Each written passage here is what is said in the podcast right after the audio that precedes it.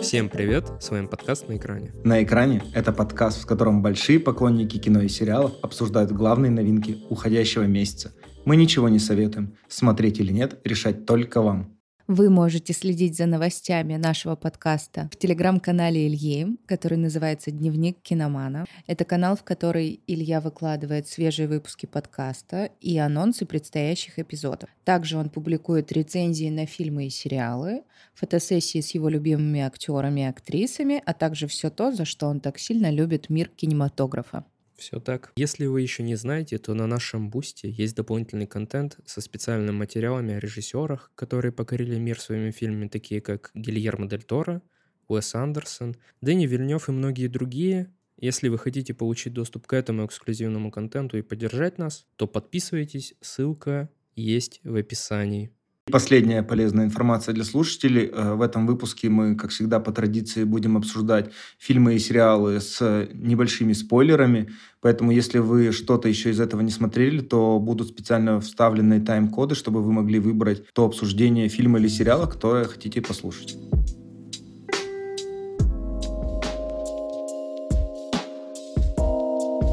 Всем привет! Александр, Александра. Здорово. Рад снова видеть ваши лица. Взаимно. Предлагаю начать с первого номера в нашем апрельском списке. Это фильм «Убийство в Париже», который вышел 31 марта на Netflix. Это вторая часть дилогии которая в оригинале называется Murder Mystery, но на русский язык ее перевели как э, «Убийство на яхте и убийство в Париже». Во второй части супруги Ник и Одри Шпиц после событий э, первого фильма открыли свое детективное агентство, но вместо каких-то великолепных захватывающих расследований вынуждены заниматься слежкой за неверными супругами и еле как сводить концы с концами. Но в один из дней им неожиданно поступает приглашение на свадьбу их э, богатого приятеля индийского миллиардера, и они отправляются вдвоем на частный остров, оказавшись на грандиозной предсвадебной вечеринке, в разгар которой выясняется, что жених похищен, а его телохранитель убит, и для Ника и Одри предоставляется шанс доказать свою компетенцию и завершить первое громкое дело для их детективного агентства. Ба-ба-ба-ба. А, я помню, что за этот фильм очень сильно а, ратовала Саша, потому что любит Адама Сэндлера. Так давай тогда ты первое скажешь, ты получила в итоге от него удовольствие или нет? Штирлиц еще никогда не был так близок к провалу. Да. Мне так понравился первый фильм. Он окунул меня в э, работы Сэндлера в 90-е, в начале нулевых, вот это вот mm. классные комедии. Клик с пультом по жизни, да, вот это все. Да-да-да. То есть я ожидала продолжение такое же классное, как первый фильм. И вот я включаю «Убийство в Париже» и начинаю ловить страшный кринж. Я очень люблю Адама Сэндлера. Я очень люблю Дженнифер Энистон. Но я так не люблю этот фильм, потому что в нем очень красивая картинка, очень современная все, кроме сюжета, который просто вырви глаз и выброси. Как они радовались айфонам. Боже мой. Ну, слушай, блин, как будто сценарий нейросеть писала. Вот у меня больше других нету никаких ассоциаций. Это вот, это же Netflix, правильно я понимаю? Да, да, все верно. Ну вот это типичный Netflix. У нас начало э, списка Netflix и конец списка Netflix. Спешу тебя поправить, но в конце списка у нас Apple TV+. Да, неважно. В общем-то, это типичный продукт Netflix от и до. И Адам Сэндлер, севший на иглу Netflix. Сколько он там, 15 фильмов должен был сняться, и вот я не знаю, когда это уже закончится. Но мне очень понравился фильм, где он тренер НБА. Скаут, точнее. Там-то хороший фильм, и концовка классная. И первый фильм мне понравился. А здесь я просто включаю такая... Эм, ну, здорово. Они повеселились. Париж красивый. Мне кажется, не Адам Сэндлер сел на иглу Netflix, а Netflix сел на, на иглу э, детективов. У них есть, смотрите, диалогия Райана Джонсона «Достать ножи». Сейчас у них есть эта диалогия про Murder Mystery. Что будет дальше, непонятно. Ну, явно будут третьи ножи. Я, я уверен, что будет уже и третье убийство где-то, возможно, уже в другом городе. Но мне кажется, Адам Сэндлер и Дженнифер Энистон, которые единожды в «Притворись моей женой» оказались великолепным дуэтом, здесь уже так не работают. И это отчасти расстраивает, а все остальное лишь нагромождение каких-то детективных и ромкомовских штампов, которые все вместе с командой не получаются. И когда ты смотришь фильм, по итогу ты не кайфуешь. Я сейчас в последнее время стараюсь отойти от оценочного суждения, что типа там режиссерская работа, сценарий, как все поставлен цвет. Я просто стараюсь понять, классный фильм или не классный, или там хороший сериал, ну, понравился мне или нет. И вот Murder Mystery мне не понравился, мне кажется, уже минут на 45 но поскольку мы все это обсуждаем, у меня у Кэрш надо все досматривать, я его досмотрел, благо фильм идет час 30, в отличие от того, что Netflix снимает по, по 2,5 и по 3 часа. И это был... Это единственный, кстати, плюс фильма, что он идет 90 минут. Я согласна с тобой. Подожди, тебе перестало нравиться ровно тогда, когда начался экшен? Ну, он какой-то дурацкий экшен. Он неловкий. Ну, как неловкий? Нет, подождите, ну вот в этом фургоне, по-моему, достаточно прикольная была сцена. Меня больше, знаете, что насмешило? Что, ну, вот эти чеховские ружья, ну, с самого начала было понятно, что сестра замешана.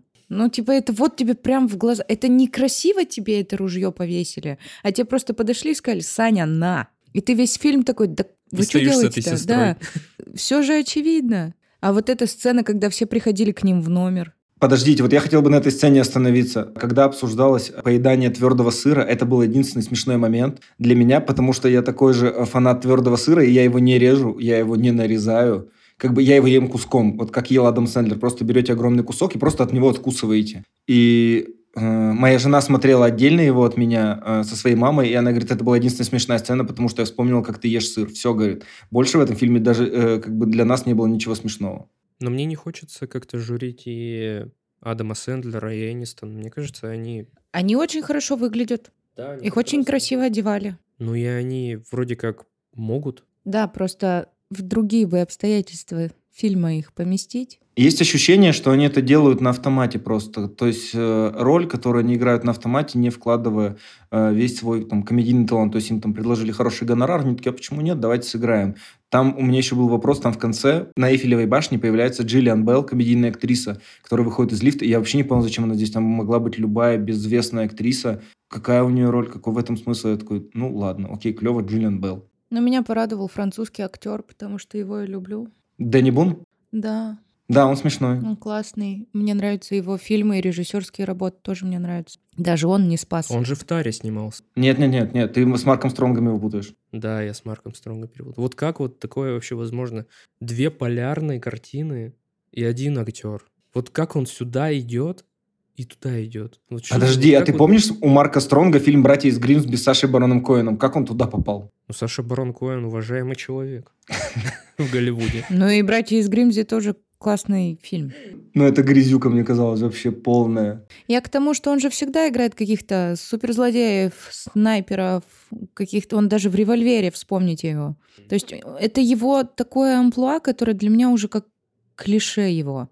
Ну, то есть он всегда таких мускулинных, каких-то таинственных. таинственных мужичков играет. Тут вот не исключение. Не знаю, это подпивасное кино. Подпивасное кино. Вот, да, я, я как раз хотел задать этот вопрос. Саня, считаешь ли ты этот фильм подпивасным? Наша любимая категория. Я считаю этот фильм неразгенерированным. Думаю, все-таки искусственный я... интеллект? Нет, я уверен на сто процентов, что сценаристы пользовались... Чатом GPT? Да, ГПТ-чатом. И, ну, это просто ужасно. Я не знаю, кому это может понравиться, для чего это советовать, для чего это смотреть. Блин, а как думаешь, какой был запрос? Адам Сэндлер, Дженнифер Энистон, детектив в Париже? Типичная комедия. С Адамом Сэндлером. Да. И он такой старые работы посмотрел, что-то сляпал, и бах-бах-бах, все готово. Не-не, чат GPT не стал смотреть. Он такой, я не буду пересматривать. Хотите, сами пересматривайте. Вот вам сценарий. Кринжуйте. Вот вспомните эти рождественские комедии с одинаковыми обложками, красно-зелеными. И вот это абсолютно той же категории фильм, где мы попадаем на какой-нибудь курорт или в какую-нибудь Европу, и там происходит всякая дичь. Ну, в какую-то Европу, в смысле, какую-то европейскую страну. Угу абсолютно клишированное и беспонтовое кино. Я не знаю, что оно должно было побудить во мне. Вообще ничто не побудило. Ну, типа, ты имеешь в виду, что есть однотипные ромкомы, а это еще один около детектив? Да какой детектив? Да фиг с ним с детективом. Я же говорю около. У меня возникла параллель с «Достать ножи 2». Там тоже была Греция, курорт, э, много знаменитых актеров и детективная линия с убийством. Просто как бы э, Райан Джонсон играет в лиге повыше, чем э, режиссер фильма э, «Убийство в Париже» Джереми Горелик. Но мне кажется, суть одинаковая. Бюджеты не те. Да, бюджеты не те, и таланты не те. Может быть, поэтому мы оцениваем как-то достать ножи чуть выше даже. Вот. Извините, там был Эдвард Нортон. Ну вот видишь, потому что бабки были. на Ну, здесь Нортона. тоже как бы не дешевые актеры. Ну, как говорится, за деньги, да. За деньги, За да. деньги, да. Подпивасный он. Да, подпи- ну не подпивасная, я уже сказал, да, не разгенерированная. Не разгенерированный подпивасный фильм. Новая, но- новая у нас появилась плашка для э, фильмов. В общем, я думаю, что, наверное, на этом а, обсуждение фильма «Убийство в Париже» можно закончить, потому что более умных мыслей у нас о нем не появится, а более глупые есть только у его режиссера.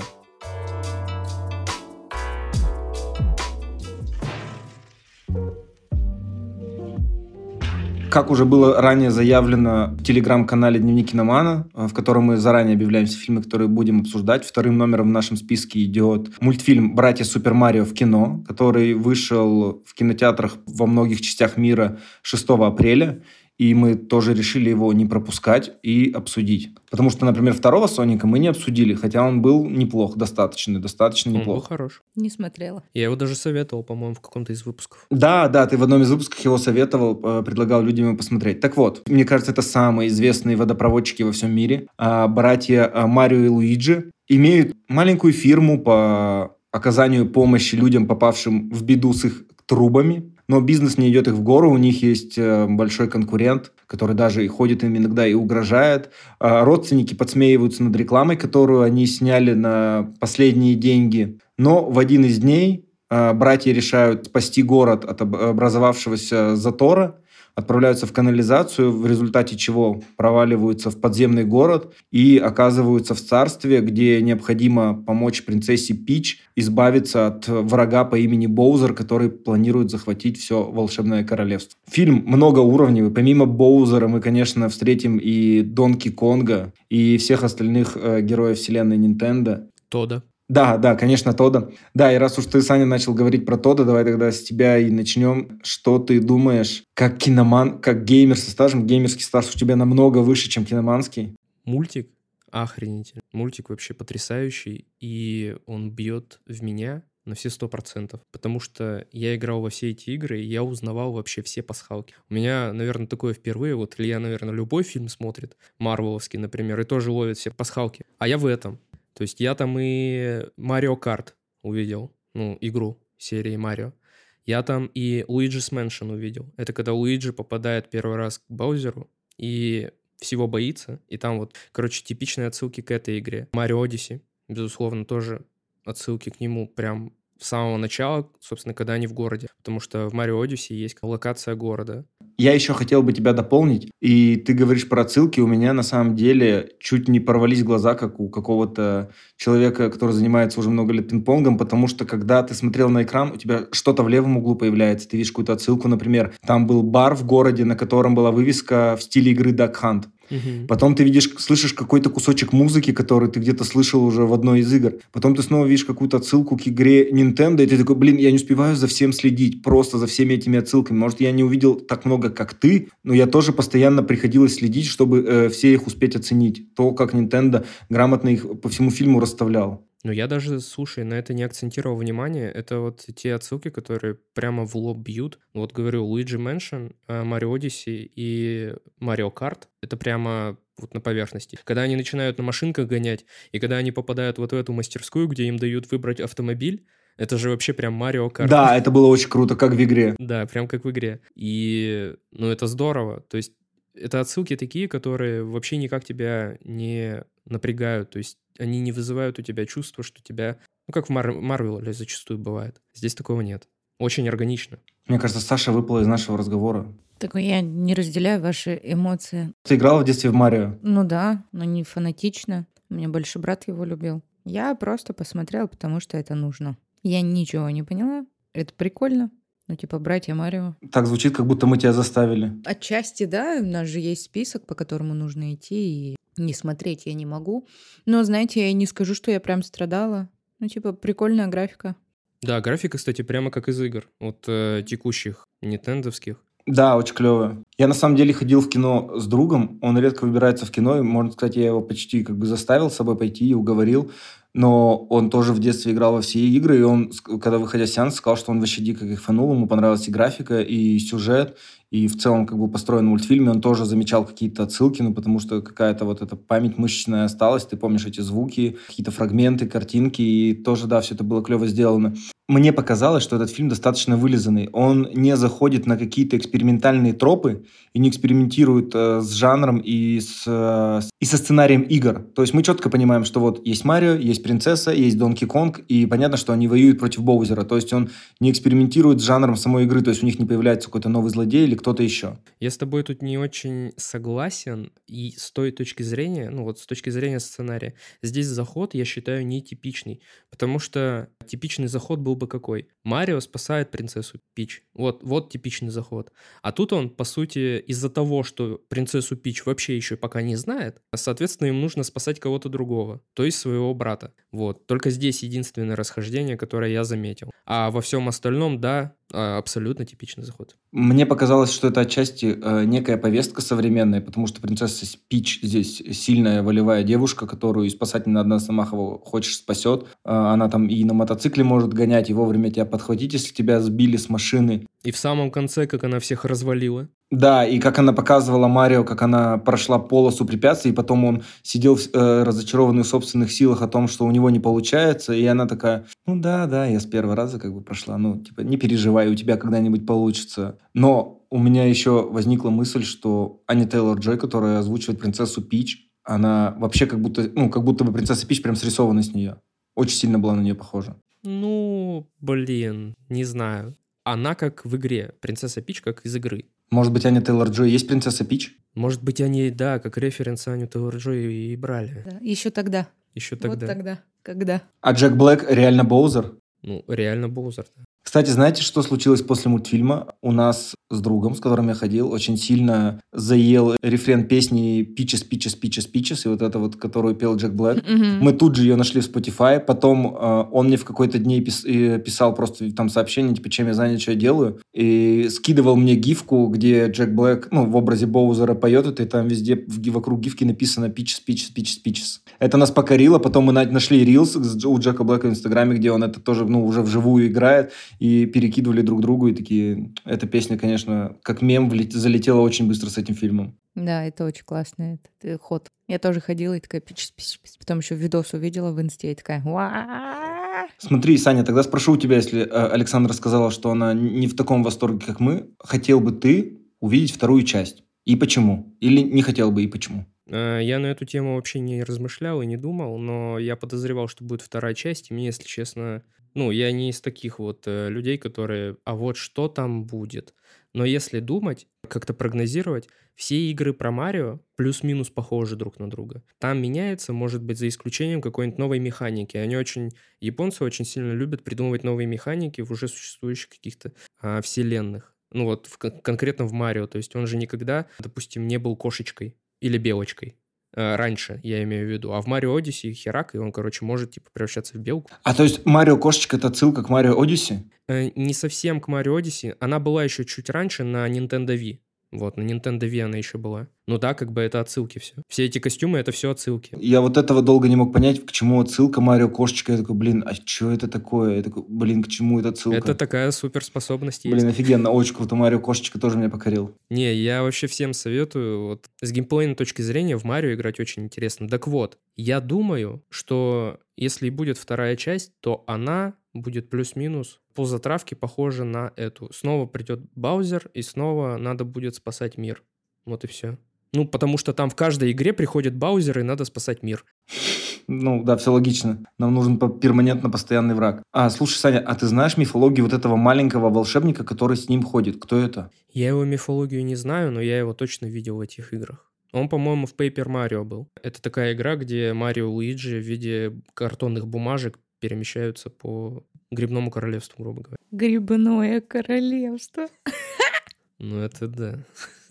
У них, короче, мифология, конечно, похлеще, чем у Marvel с DC, которые там в 60-х существуют. Вы же знаете, да, что я люблю безумные теории заговоров, и я прочитал во время подготовки к подкасту одну интересную статью, что, как выяснилось, в официальной манге Nintendo рассказано, откуда берутся грибы, дающие Марио Level Up. Такие э, желто-зеленые, с желто-зеленой шляпкой. Так вот, эти грибы растут из трупов других водопроводчиков, погибших на этом уровне. Гриб сохраняет воспоминания умершего и увековечивает цикл жизни и смерти. Собственно говоря, из этого герой и получает такую дополнительную жизнь. Но, опять же, тут же указывается, что с другой стороны, манга не является абсолютным каноном Nintendo, и в ней уйма безумных концептов. И порой их можно воспринимать как шутку, но это один из тех концептов, который в ней упоминается. Там даже есть картинка, я потом ее выложу в телеграм-канал, как гриб произрастает из трупа маленького Марио умершего.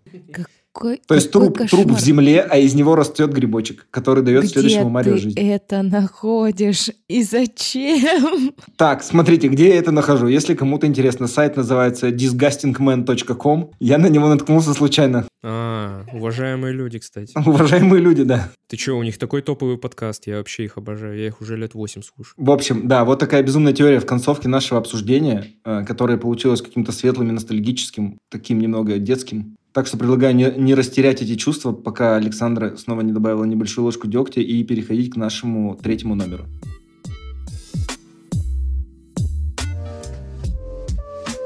Следующим по списку у нас идет Ренфилд, который также выходил в кино по всему миру 13 апреля. И это абсолютно безумная комедия, от которой я ожидал на самом деле очень многого. Но это мы сейчас уже обсудим далее. Если вкратце вдаваться в сюжет, то Ренфилд — это верный слуга графа Дракулы, с которым они ведут э, жизнь в Новом Орлеане и который должен приносить ему жертв для того, чтобы Дракула восстановил свои жизненные силы и продолжил свою миссию в мире, пытаясь весь его захватить. Но Ренфилд ходит на психологический круг поддержки в, об абьюзивных отношениях, пытаясь из них выбраться, и хочет избавиться от власти вампира, но Дракулу это не устраивает, и в городе начинают происходить разного рода события, которые приведут эти отношения к определенному концу.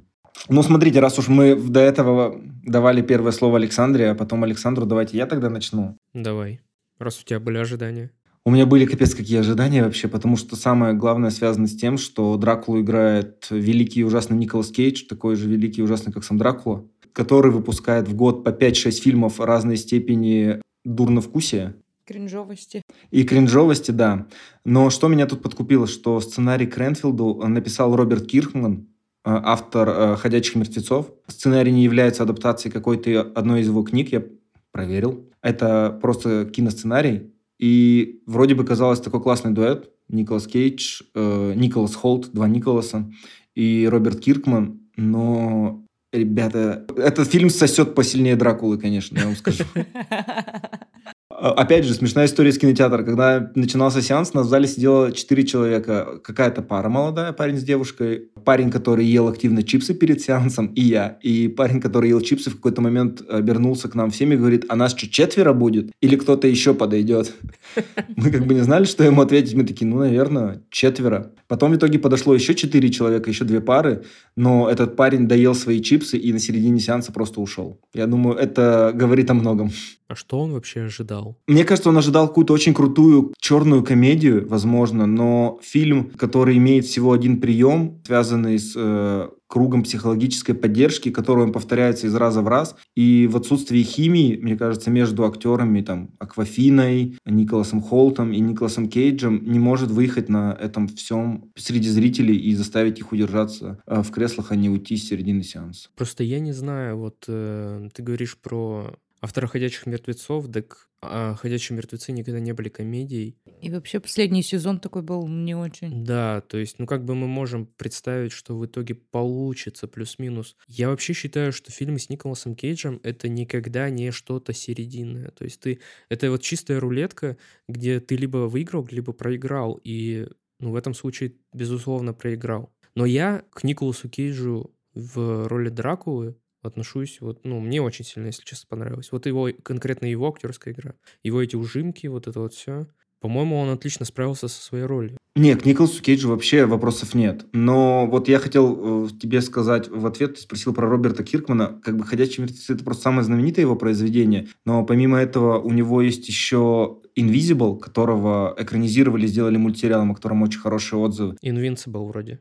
Invincible, да, все верно, ты правильно говоришь, Invincible. У него есть еще комедийный комикс, который называется Battle Pope, про папу римского, который имеет огромную физическую силу. То есть у него есть как бы комедийные комиксы. И поэтому у меня были такие ожидания части. То есть понятно, что «Ходячие мертвецы» — это все-таки драматическое больше произведение. У меня тоже были ожидания, потому что я увидела трейлер, и он меня приколол. Я такая, о, что-то классненькое будет. К тому же Николас Кейдж в образе Дракулы. Я абсолютно согласна с Сашей, что он был органичен. Я вообще не ожидала, что у него получится такой харизматичный персонаж, потому что это действительно русская рулетка. Он либо, блин, старается, либо он просто какой-то квадрактиш-практиш-гуд, который ты думаешь, что вообще с тобой у тебя отходосы. Здесь как-то вот химии не произошло между всеми. И сам сюжет вот этот ход с психологическим этим кружочком, не знаю, я с вами абсолютно согласна, что как бы были такие ожидания, потому что трейлер ты действительно туда, знаешь, этот самые сливки напихали. Ну, как и всегда. Ну... Да, там панч за панчем был в трейлере, и ты думал такой, вау, если такой трейлер, что в фильме будет?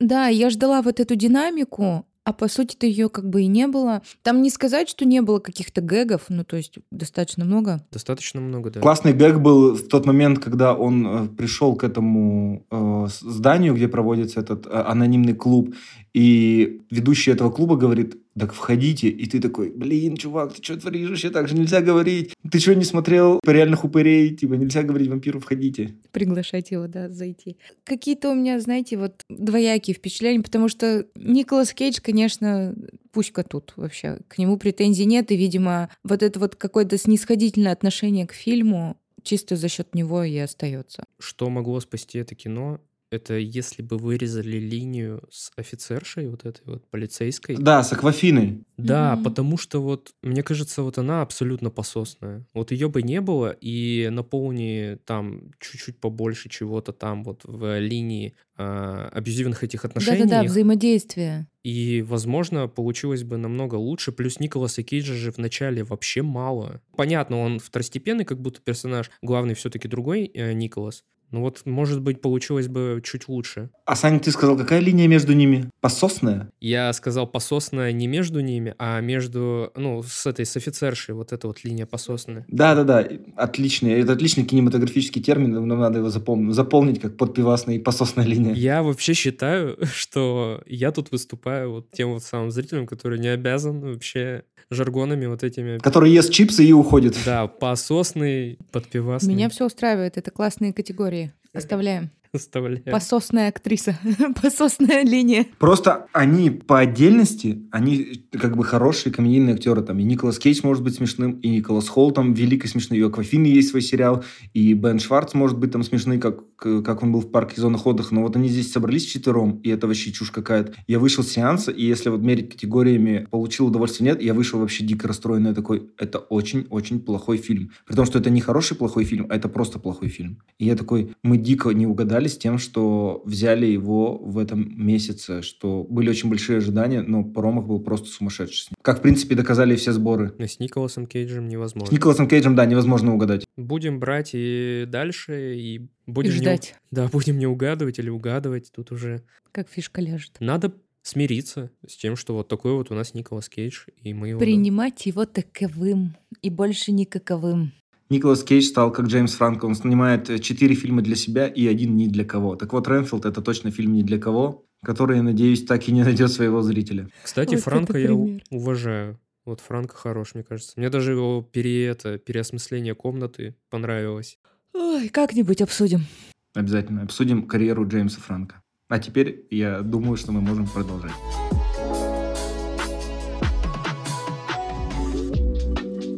Мы уже с вами ровно на середине нашего свежего выпуска, и в середине, опять же, это только мои пока что э, доводы, что, возможно, потенциально, как мне кажется, лучший фильм этого месяца, но это мы уже узнаем в конце. Это фильм, который в русскоязычном прокате называется «Эйр. Большой прыжок», а в оригинале называется просто «Эйр». А в основе сюжета картины находится история о том, как э, Сони Вакара, продавец кроссовок из фирмы Nike, который пытается подписать контракт с многообещающим спортсменом Майклом Джорданом, который совсем недавно начал играть э, в НБА и пытается уговорить не только самого Майкла Джордана и его семью но и соучредителя компании Nike Фила Найта о том, что им стоит вложить все деньги, которые были заложены на нескольких спортсменов, в одного, потому что он в него верит, и это принесет им огромную прибыль. Фильм основан на реальных событиях. Мы все прекрасно знаем, чем эти события закончились. И вот тут возникает вопрос, зная о том, чем эти события закончились, было ли вам интересно смотреть фильм? Мне скорее было интересно смотреть за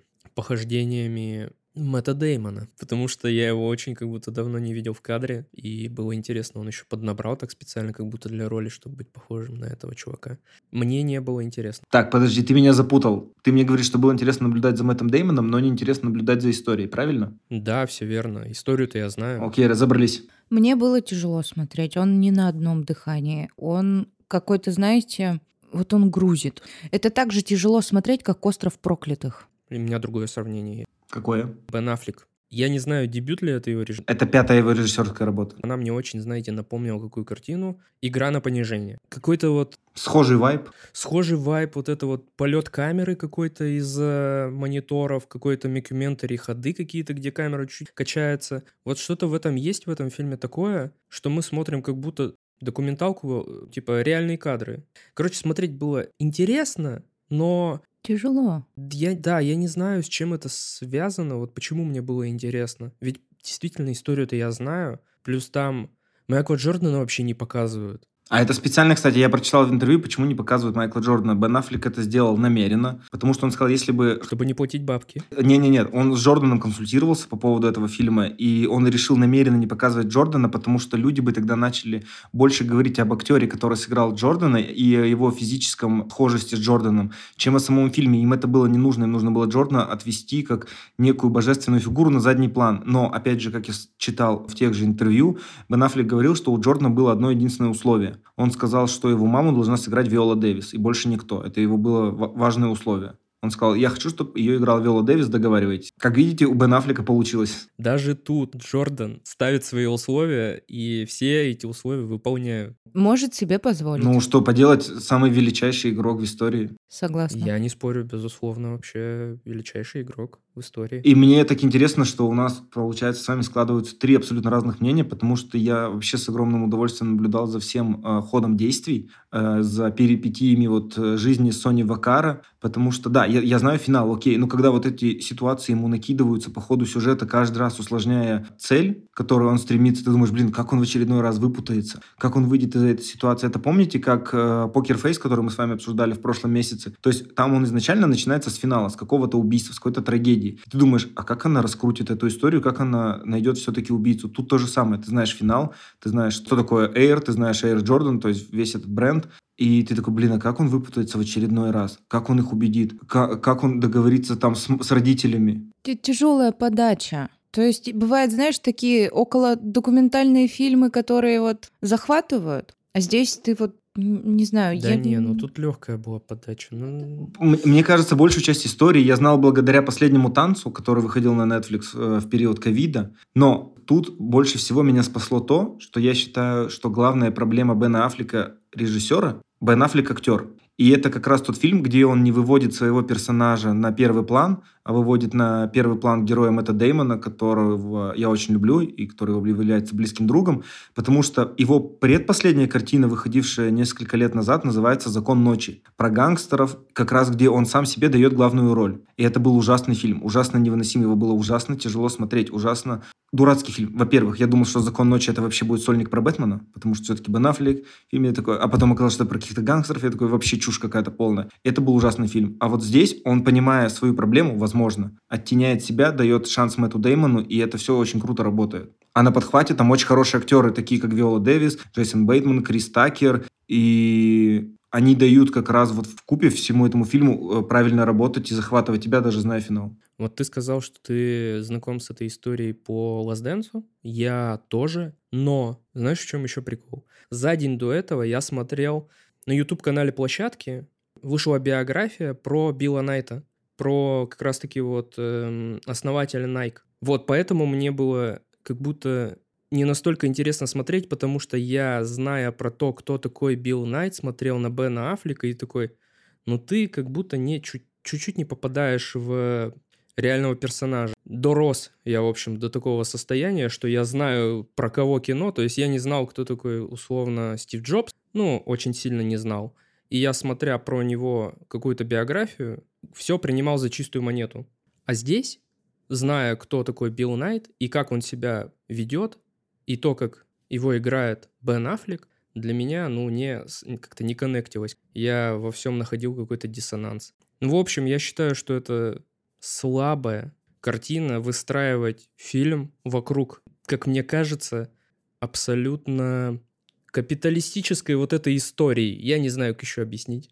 Серьезно, из-за такого мы будем сейчас делать кино, как они подписали Майкла Джордана, ну, не знаю. Саня, а ты помнишь цифры в финале картины? Нет, я согласен, заработали херовую тучу бабок, это лучшая Ну, так это сделка. как бы, нет, это история, изменившая как бы спортивные контракты вообще в целом в мире на всю жизнь. То есть как, как работают теперь спортивные контракты. То есть до того, как не было Джордана и не было этих историй вообще, в принципе, то есть он был э, законодателем, получается, изменений в контрактах между спортсменами и компаниями. Ну, блин, я не спортивный чел. Я не слежу за спортом. Я согласен. Ты вот тот чувак там из фильма, который такой, да я хер его знаю. Как бы, что там, кто эти имена? Кто такой Стоктон, кто такой Баркли? Я понял тебя. Для тебя эти имена ничего не значат. Ну, просто чисто кроссовочки подписали, да, и все, и погнали. Хорошо, тогда вопрос, смотрите, э, вытекающий из твоей мысли. Читая разного рода рецензии, подготовку вообще к подкасту начиная, я прочитал, что все критики, во-первых, валом хвалят этот фильм, и все говорят, что, скорее всего, ну, еще никто не знает, что будет в этом году, этот фильм будет одним из э, основных в наградном сезоне. Что думаете? Я вообще категорически против. Г готовы ли вы зарубиться, получат ли Деймон и Аффлек э, свой очередной Оскар за сценарий? Готова зарубиться, что не получат. А ты считаешь, что получат? Блин, а я вот думаю, что могут получить. За что? За лучший адаптированный сценарий, потому что это же на реальных событиях. Слушай, впереди еще целый год. Ну, посмотрим. Посмотрим. Ну, я, короче, ставлю на то, что не возьму. А Мэтт Дэймон вообще и Оскар может получить. А если бы тогда, год назад, тебя спросили, все везде сразу Оскар, ты бы сказал Оскар? Да. Не, я бы не поверил в жизни никогда, не. Потому что это инди, это абсолютно инди было чистое, когда мы это смотрели, и я бы в жизни не поверил. Я подумал бы, что Готэм, Готэм Award, окей, но не Оскар, сто процентов. А игра на понижении взяла какой-то Оскар? Да. Ну, то есть я говорю, они очень сильно похожи. И если игра на понижение взял, возможно, по тем же лекалам, снимая Бен Аффлек, вметит реально в Оскар. Но не за сценарий. У игры на понижение лучший э, адаптированный сценарий и Оскар для Адама Маккея и Чарльза Рэндольфа. Смотрите звоночек. Пожалуйста. Может быть и возьмет, кстати. Последний вопрос, опять же, в тему. У кого-то из вас есть кроссовки Air Jordan? У меня есть, по-моему. Да. Ну вот и ответ на все ваши вопросы и негативные комментарии. Что угодно можете с ними делать, поняли? Ну, они реально красивые. Причем тут кроссовки и фильм? Ты подтянул не то к носу. Поймал нас, типа. Ну, смотри, как сработало. Я все как надо подтянул к носу, да, поймал вас вообще. За всем вашим хейтом скрывается то, что денежку-то вы принесли Nike и купили свои Air Jordan каждый. Вот на этом прекрасном комментарии, Александра, я предлагаю двигаться дальше.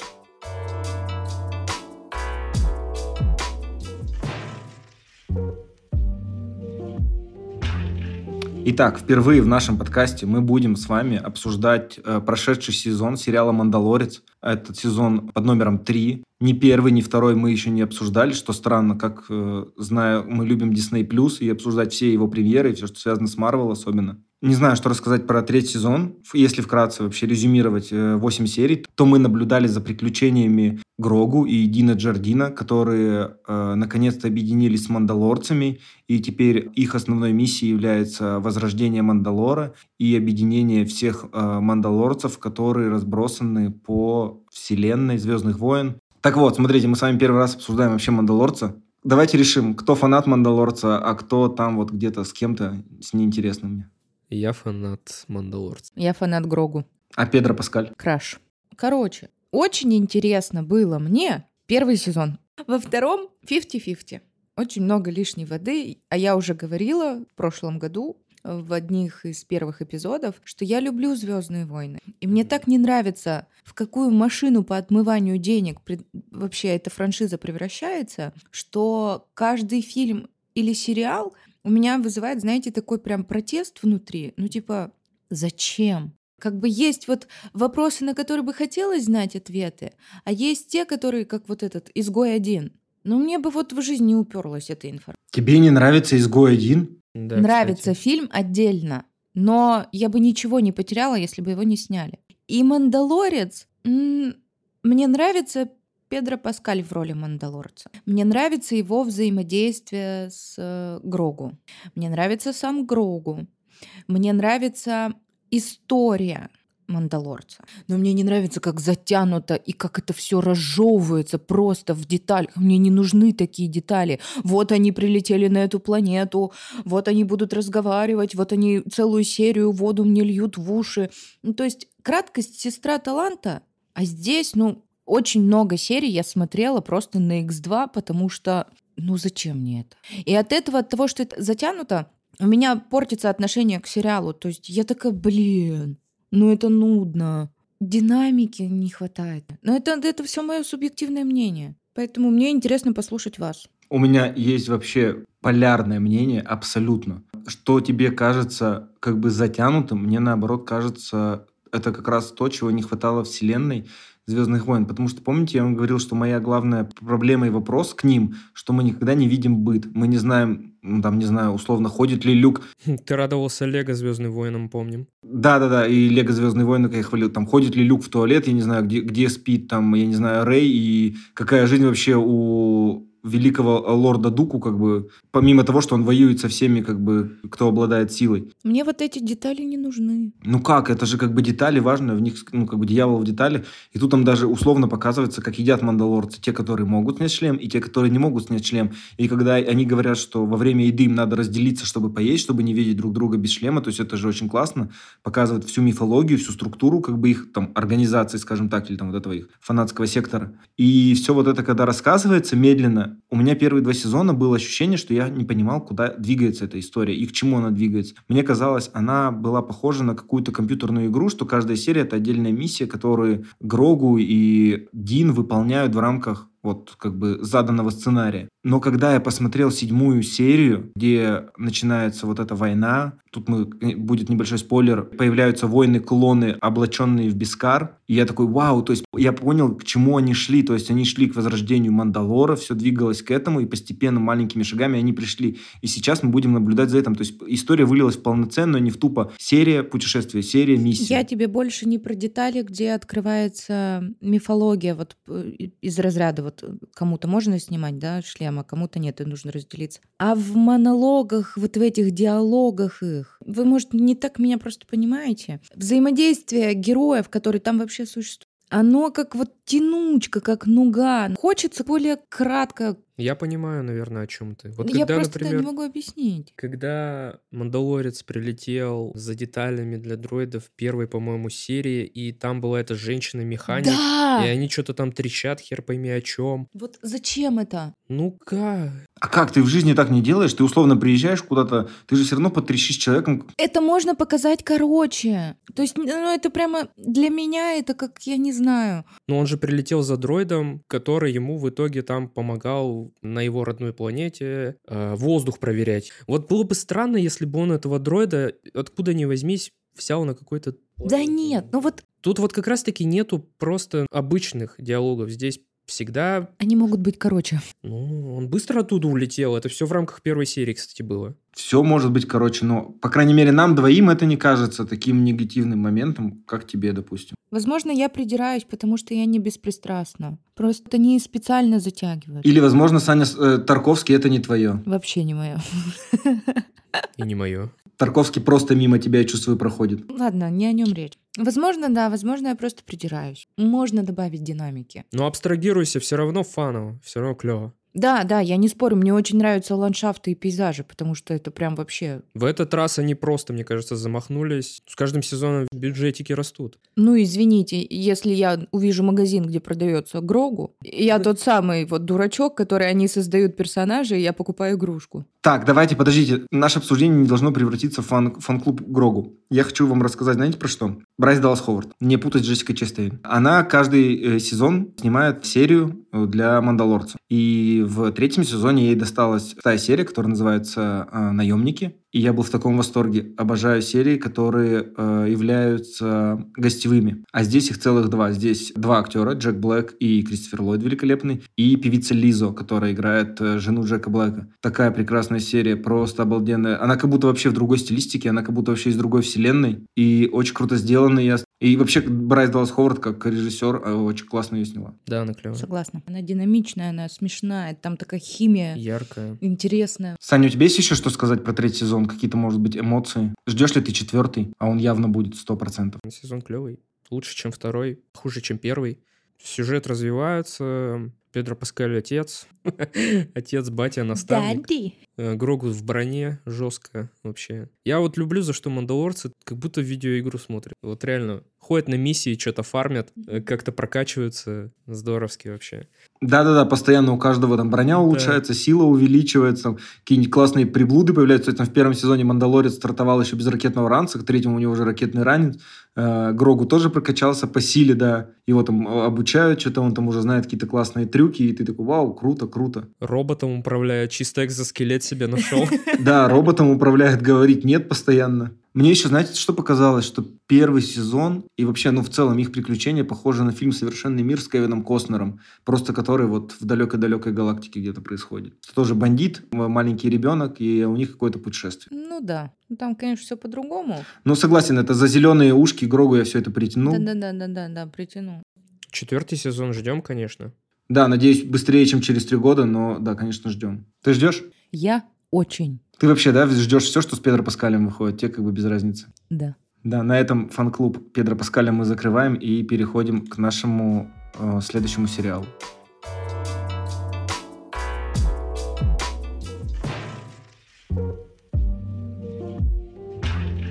Предпоследним номером нашего сегодняшнего выпуска э, выступает еще один сериал, который называется «Экстраполяции», последний эпизод которого вышел 21 апреля на платформе Apple TV+. Это э, не просто сериал, это сериал-антология, который рассказывает о последствиях изменения климата на планете Земля с различных э, точек зрения и через взаимосвязанные истории, которые пронизывают десятилетия. Все начинается с того, что на Земле на 2 градуса изменилась температура по Цельсию, и очень сильно изменился климат. И весь сериал рассказывает как раз об этом. В сериале снялось огромное количество известных актеров, таких как Мэрил Стрип, Сиена Миллер, Кит Харрингтон, Эдвард Нортон, Джемма Чан, Дэвид Швимер, конечно, Дэвид Швимер, э, Кэрри Рассел, Марион Котияр, Форест Уиттакер, Эйза Гонзалес и всеми нами любимый Тоби Магуайр. Предлагаю не обсуждать какую-то серию в отдельности, наверное, обсудить какие-то общие впечатления. Раз никто не хочет э, из вас начинать, поднимать этот топор вообще над головой сериала, тогда начну я. На самом деле, почему меня изначально привлек этот сериал? Потому что его автором выступает Скотт Бернс. Он э, является кинорежиссером, кинопродюсером и сценаристом. И одной из его главных сценарных работ является фильм «Заражение» 2011 года, э, который снял Стивен Содерберг.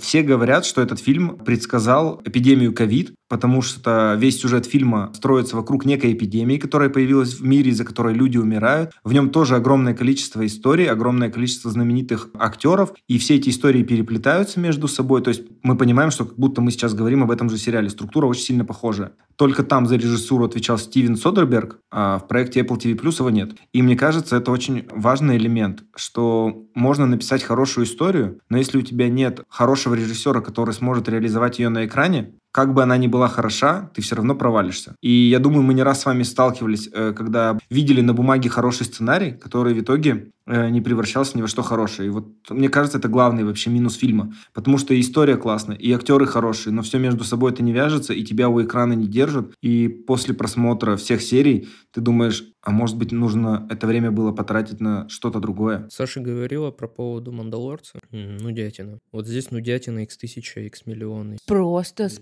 под каждым словом. Такая каша. Где первая серия, возможно, еще как-то тебя цепляет своим визуалом, каким-то звуковым рядом, какими-то там китами, господи, русскими, я не знаю. Ну, в общем, что-то есть в этом интересное, какие-то интересные персонажи, но то, во что превращается сериал в дальнейшем, вообще ни в какие ворота. Просто полнейший слив. Интересно, действительно, там Кит Харрингтон, корпорации, экология, 2 градуса, повстанцы, я не знаю, или. А тебе не, не показалось, что Кит Харрингтон это Илон Маск на каких-то там максималках вымазанный вот такими новыми красками, типа вот как может кем стать Илон Маск. Ты правильно сказал, как бы предсказать ковид, грубо говоря, предсказать глобальное потепление, как оно может развиваться. Ну тут, я не знаю, столько уже было сказано по поводу глобального потепления. Черным как... зеркалом тем же. Да, как оно будет развиваться, что, ну и так понятно, как оно будет развиваться. Ученые уже говорят, как оно будет развиваться. Ты не попадешь, чел.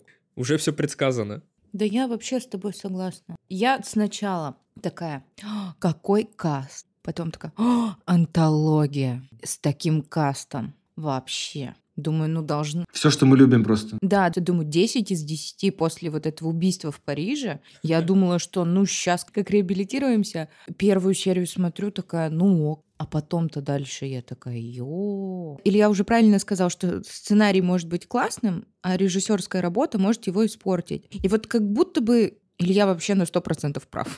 Потому что сама история каждой вот серии, она с такой заявочкой на успех, и ты такой начинаешь смотреть и думаешь, ну вот сейчас, ну вот сейчас мне будет хорошо как зрителю. И вот проходит уже там минут 10, 15 и далее, и ты такой, это что вообще? Причем каждая серия по часу. Вообще, ну то есть, зачем? Вот это, это нудно. Сделайте как Дисней с Мандалорцем. Если, ну, не, не растягивайте хронометраж просто для того, чтобы, блин, были одинаковые циферки. Ну, как бы я не поняла фишку этого сериала. То есть, вот, допустим, Черное зеркало, да, там тоже ведь не каждая серия шедевр. Но ты примерно понимаешь стилистику этого сериала, и ты уже понимаешь, что если ты включаешь серию, да, какую-то, если ты пропускаешь заставку, ты понимаешь, что ты смотришь черное зеркало. Потому что да. плюс-минус какой-то почерк, не одинаковый, но какой-то вот он есть, и ты такой, ага, а здесь я вот ничего не поняла. Настолько перемудрили, то есть настолько, видимо, он хотел сделать хорошо, что перестарался. Ну, он взял действительно как будто одну серию черного зеркала и, и, и поехал на да? ней.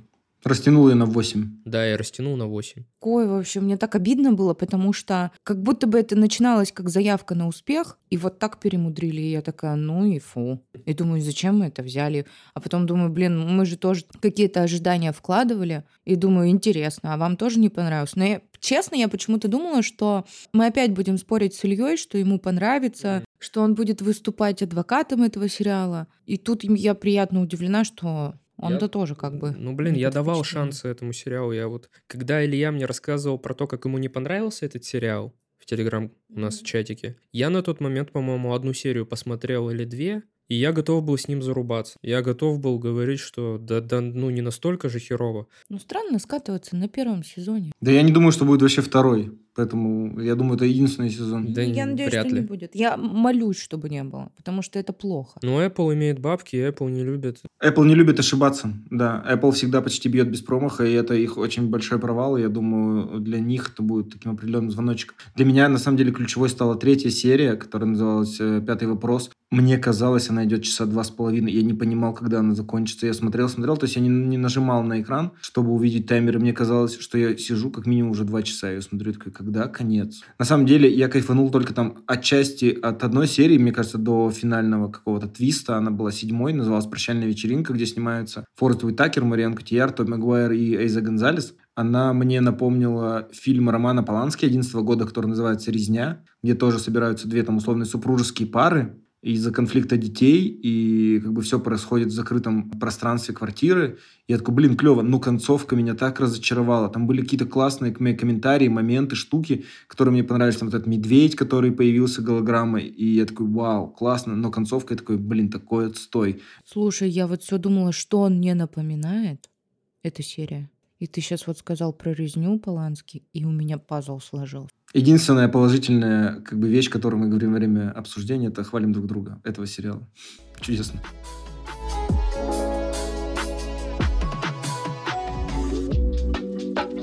Седьмым номером в нашем списке идет э, фильм «Без ответа», который вышел на Apple TV Plus 21 э, апреля, тогда же, когда и последняя серия «Экстраполяция». Они как будто знали, кто должен конкурировать с кем. Главные роли в картине исполняют Крис Эванс и Анна де Армас. Это уже их третья совместная работа за последние три года. А Саши на обсуждение будет строиться только вокруг них, но мы с Александром хотим обсудить и сюжет, поэтому я о нем вкратце вначале расскажу.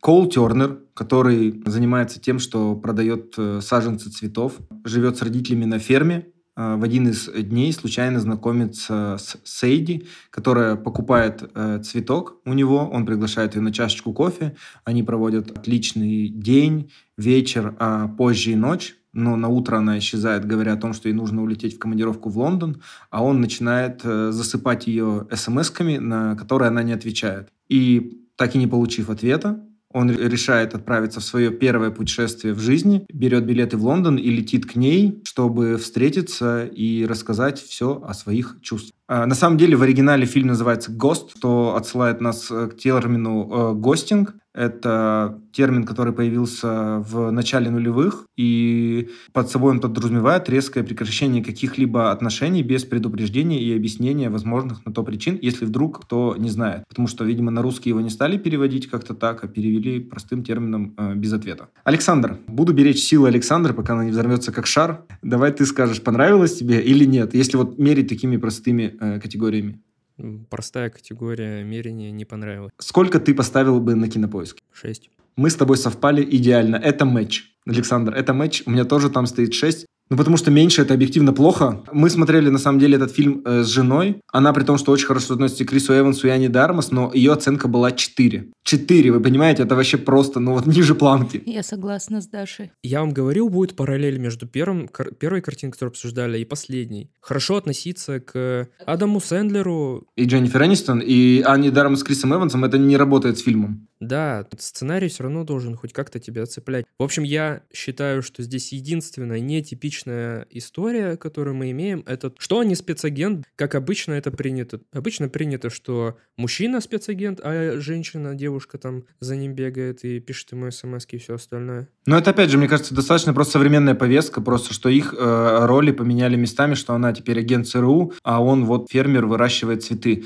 У этого фермера такая бицуха, как будто он ходит в зал целыми днями, его шикарное лицо говорит только о том, что женщины должны просто не слезать с его кровати, и ты такой, а как в это поверить можно в целом, в эту историю, что он такой недотепа, и что у него дома прозвище Коул Слоу. Ты такой, ну нет. Что он такая нюня, которая живет с родителями. Кстати, я вам хочу рассказать, возможно, вы не знали, но у Криса Эванса есть одна единственная режиссерская работа. Э, в 2014 году он э, выпустил фильм, который называется «Прежде чем мы расстанемся». Он выступил в нем режиссером и главным актером. А актриса актриса, которая выступала с ним в дуэте, ее зовут Элис Ив. Э, мы ее можем знать, например, по вселенной Star Trek или по второй части «Секса в большом городе». Это для наших слушательниц отсылка. Она играет няню у Шарлотты. О, все мы знаем няню Шарлотты.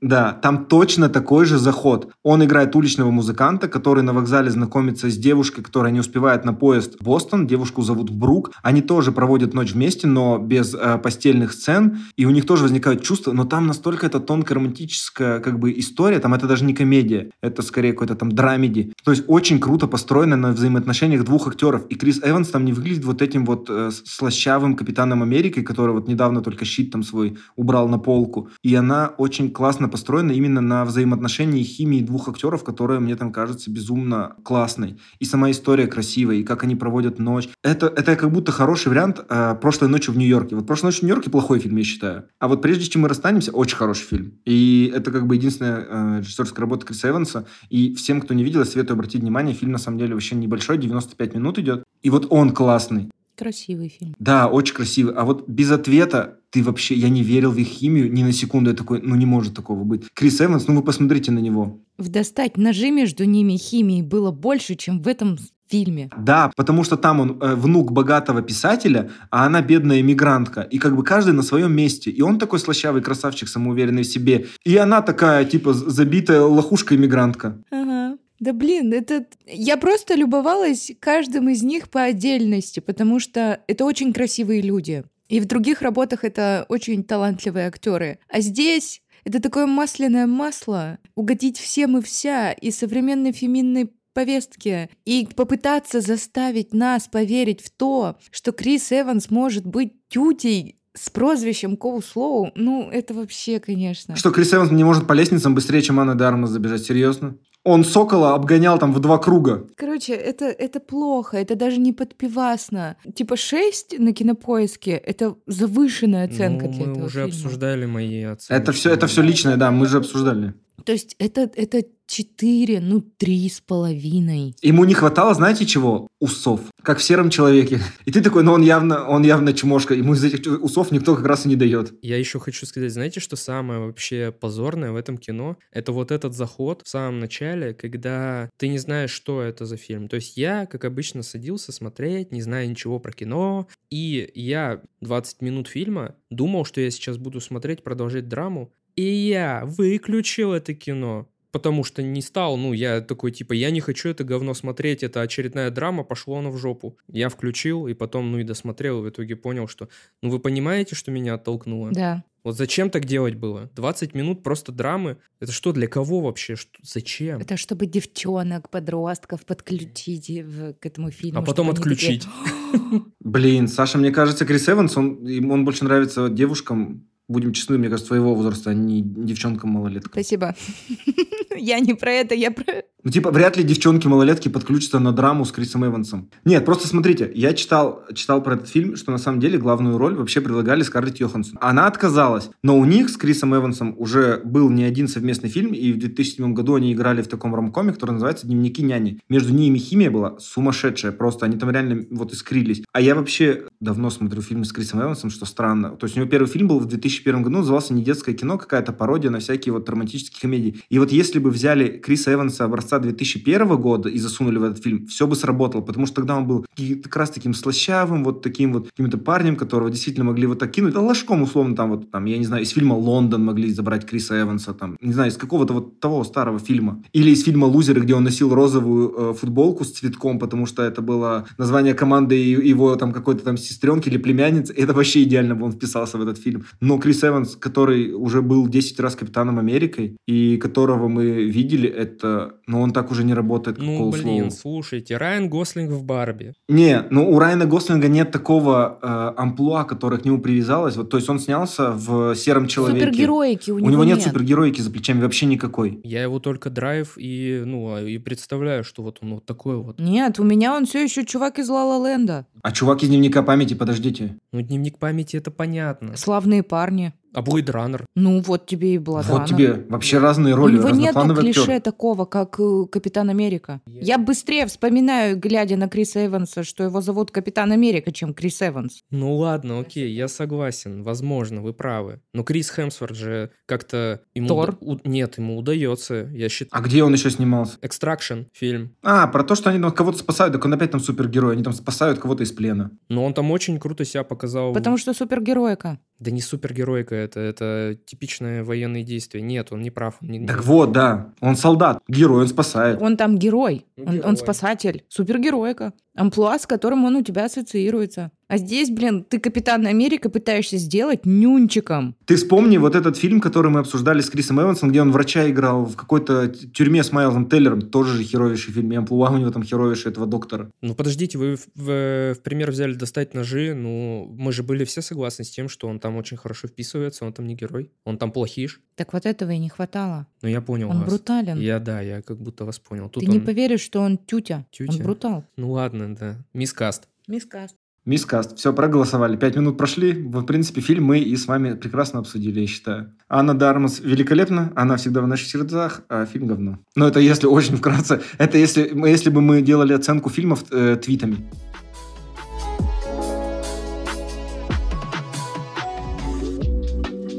Мы с вами закончили наше традиционное обсуждение этого месяца. Оно было насыщенным и интересным. И предлагаю э, перейти к нашей традиционной э, рубрике «Карусель». Помню, что сегодня мы обсудили убийство в Париже, э, братья Супер Марио, Ренфилд, Эйр, Мандалорец, экстраполяции и без ответа. И предлагаю сегодня, Александр, начать тебе. Я думаю, выбор будет капец как очевиден. Убийство в Париже. Экстраполяция. Ренфилд. Ну, Эйр. Большой прыжок. Без ответа.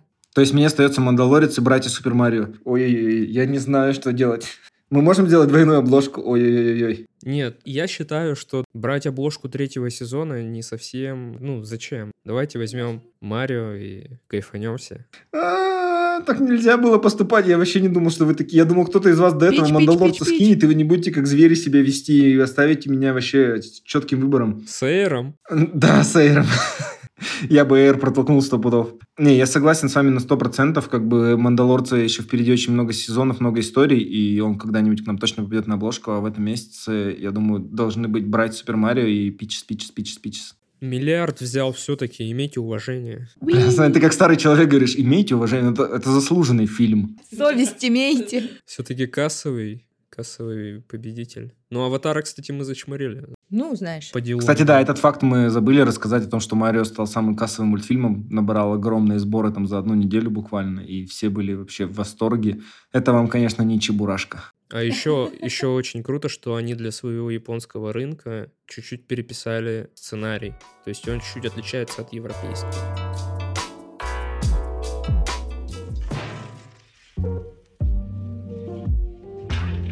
В общем и целом, давайте двигаться дальше. И остается наша последняя рубрика. Это советы от ведущих. Давайте сегодня начну я.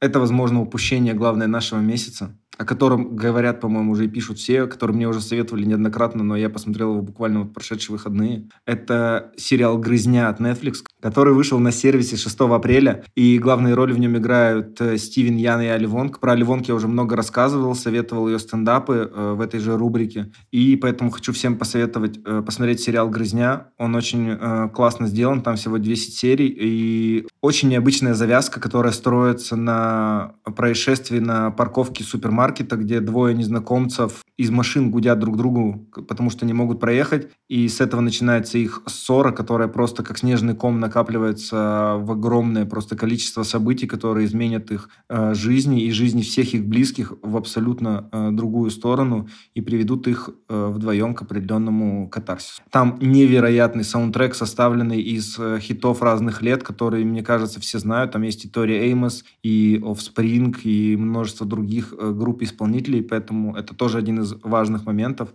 В общем, всем советую. Али Вонг королева. Всем смотреть, всем любить Али Вонг. На самом деле, просто моя жена говорила, как, типа, люди могут не знать Али Вонг? Она же, типа, суперзвезда. Я говорю, да ты у любого спроси, никто не знает. Говорю, возможно, там в Америке, да, но в России, там, не знаю, в Европе точно никто не знает, кто такие Али Вонг, поэтому все должны узнать, кто она такая. Я сделаю потом еще даже отдельный пост, кто такая Ливонки, почему вы должны посмотреть все ее стендапы. Значит, неоднозначная рекомендация от Александра. Снова о чем говорят мужчины? Как и каждый выпуск. Короче, а, в апреле получилось съездить в отпуск, и времени особо не было. Поэтому ничего не советую, просто завидуйте. Да. Нет. Бедный А, несчастный. Прекратите, осуждаю. Вот. И чтобы не раздражать Илью, я смотрела все по списку. Но в перерывах и в свободное время я открыла для себя классный подкаст Саши Сулим на Ютубе. Называется «Дела». О, это клевая, да, история. Для всех любителей а, посмотреть про серийных маньяков, убийц там и все такое, основанное на реальных событиях, рекомендую. Там все звезды medium quality в гостях у нее по очереди. Расульчик Чебдаров, мой Расульчик. любимый. И такая моя рекомендация. Если еще не знакомы, познакомьтесь с этим подкастом. Напоминаю, а, он выходит, по-моему, на канале Label Smart. Да, да, все верно. Подкаст называется «Дела». Ведущая Саша Сулим. Рекомендацион. Хочу добавить маленький комментарий. А, Моя жена тоже познакомилась недавно с этим подкастом, и мы ходили с ней в выходные гулять в парк, и там какие, какой-то маленький мальчик бросал камнями э, в рыбок. Мы смотрели и думали, насколько это ужасно. Но моя жена, проходя мимо него, такая, а я вот подкаст Саши Сулим смотрю, и она говорит, что когда мальчик хочет доставить боль э, животным, он маньяком вырастет. Я такой, ну и прикольно, говорю. Я бы хотел посоветовать вам игру под названием Dredge. Вышла она 30 марта на всех актуальных платформах на Switch, PlayStation, Xbox и ПК. Dredge — это рыболовное приключение со зловещим лавкрафтовским вайбом. А Любой, кто хоть немного знаком с творчеством а, Лавкрафта и прилегающими к нему произведениями, сразу же влюбится в эту игру, как и я. А, В этой игре вы играете за моряка, странствуете по водам между островами. Мир большой, темный, страшный, захватывающий. А В игре нужно собирать и продавать улов, а, модернизировать свое судно и исследовать глубины в поисках погребенных реликвий. По мере прохождения вы знакомитесь со странными местными обитателями островов. а, По мере прохождения вы знакомитесь со странными местными обитателями островов, которые поведают вам свои истории и, возможно, дадут побочные миссии, которые несложные и помогут вам в освоении новых территорий. Скажу так, Dredge — Это тайна, которую стоит увидеть, и опыт, который стоит получить. Это мастерски сделанная игра, атмосфера, мир и игровые механики в ней на высшем уровне. Запустив игру, невозможно не дойти до конца. Скажу так. То есть мы сегодня советуем сериал, подкаст и игру. Кстати, я хочу, можно, блин, вот так вот будет всегда теперь? Сань, да можешь что угодно советовать, хоть журнал. Типа, купите журнал. В принципе, мы очень много э, дали советов э, в течение подкаста про режиссерскую работу Криса Эванса, про, говорили про «Совершенный мир» и вообще про много интересных фильмов. Слушайте внимательно, вы точно найдете, э, что посмотреть сегодня вечером.